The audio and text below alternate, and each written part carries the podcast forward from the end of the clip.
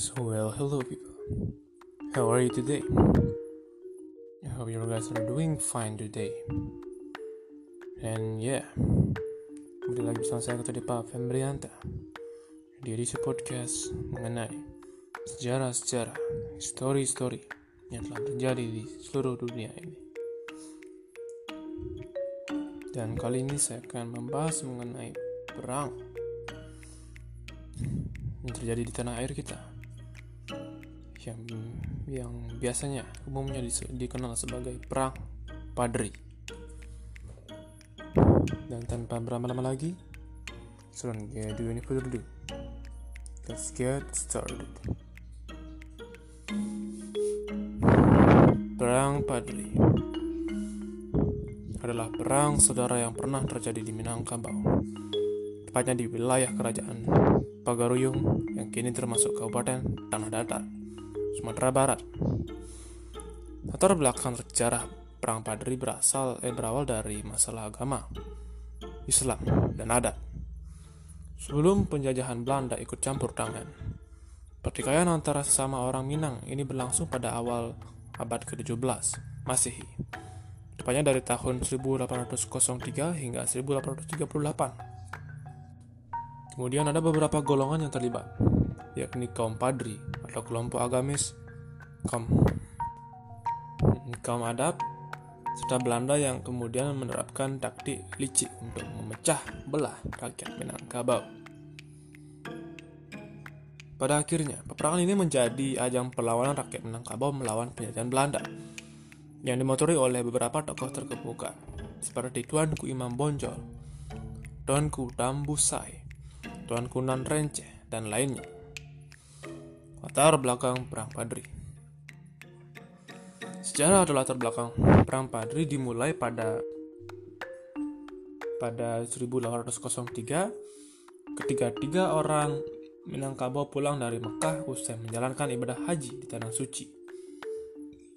Mereka dikenal dengan nama Haji Miskin, Haji Sumanik, dan Haji Piobang. Seorang ulama bernama Tuan Kunan Renceh tertarik untuk ikut andil dan mendukung niat ketiga haji yang baru saja pulang dari tanah suci itu. Akhirnya Tuan Kunan Renceh bergabung dengan mengajak orang-orang lain untuk turut serta. Mereka tergabung dalam kelompok bernama Harimau Nan Salapan.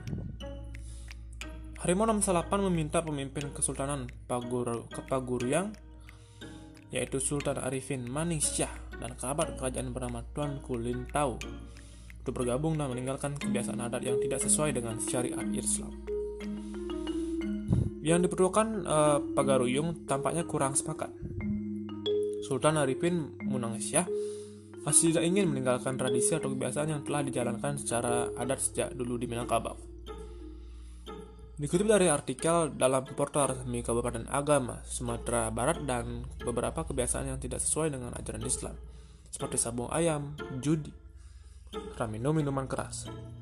Padahal masyarakat adat saat itu sudah banyak yang memeluk agama Islam. Kebiasaan ini sebenarnya tidak sesuai dengan mayoritas um, masyarakat kaum adat yang beragama Islam. Menanggapi hal ini, kaum padri atau kelompok agama yang terpaksa menggunakan cara keras untuk uh, bisa mengubah kebiasaan itu sekaligus dengan misi melaksanakan amar ma'ruf nahi mungkar. Kronologi dan tokoh perang padri. Peperangan antara saudara di, di ranah Minang pun tak terelakkan. Pada 1803, seorang tokoh ulama bernama Tuanku Pasamanto memimpin serangan kaum Padri ke kerajaan Paguaruyong. Perang ini menyebabkan Sultan Arifin Munangsyah melarikan diri dari istana. Tahun 1815, golongan Padri yang digalang Harimau Nan Salapan berhasil menyudutkan kaum adat.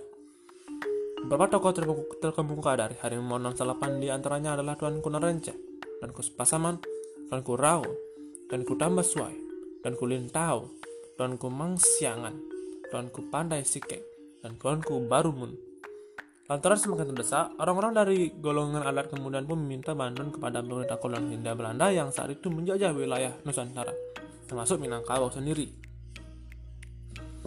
Tanggal 4 Maret 1822, Pasukan dari Hindia Belanda yang pimpin Letnan Kolonel Raff berhasil mengusir kaum Padri dari kerajaan Pagaruyung di Batu Sangkar. Rad membangun benteng peranan yang bernama Fort van der Kapellen.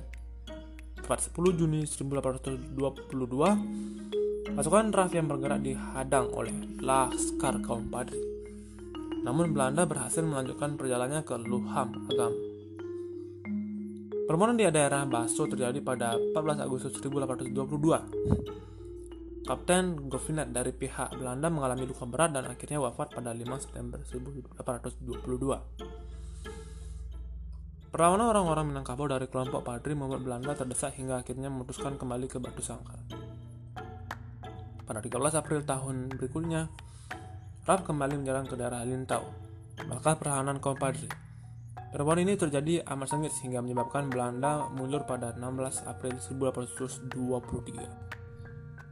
Ralph kemudian meminta um, Sultan Arifin Munangsia untuk datang keraja ke kerajaan Pagaruyung. Karena tapi pada 1825 sang Sultan wafat. Tanggal uh,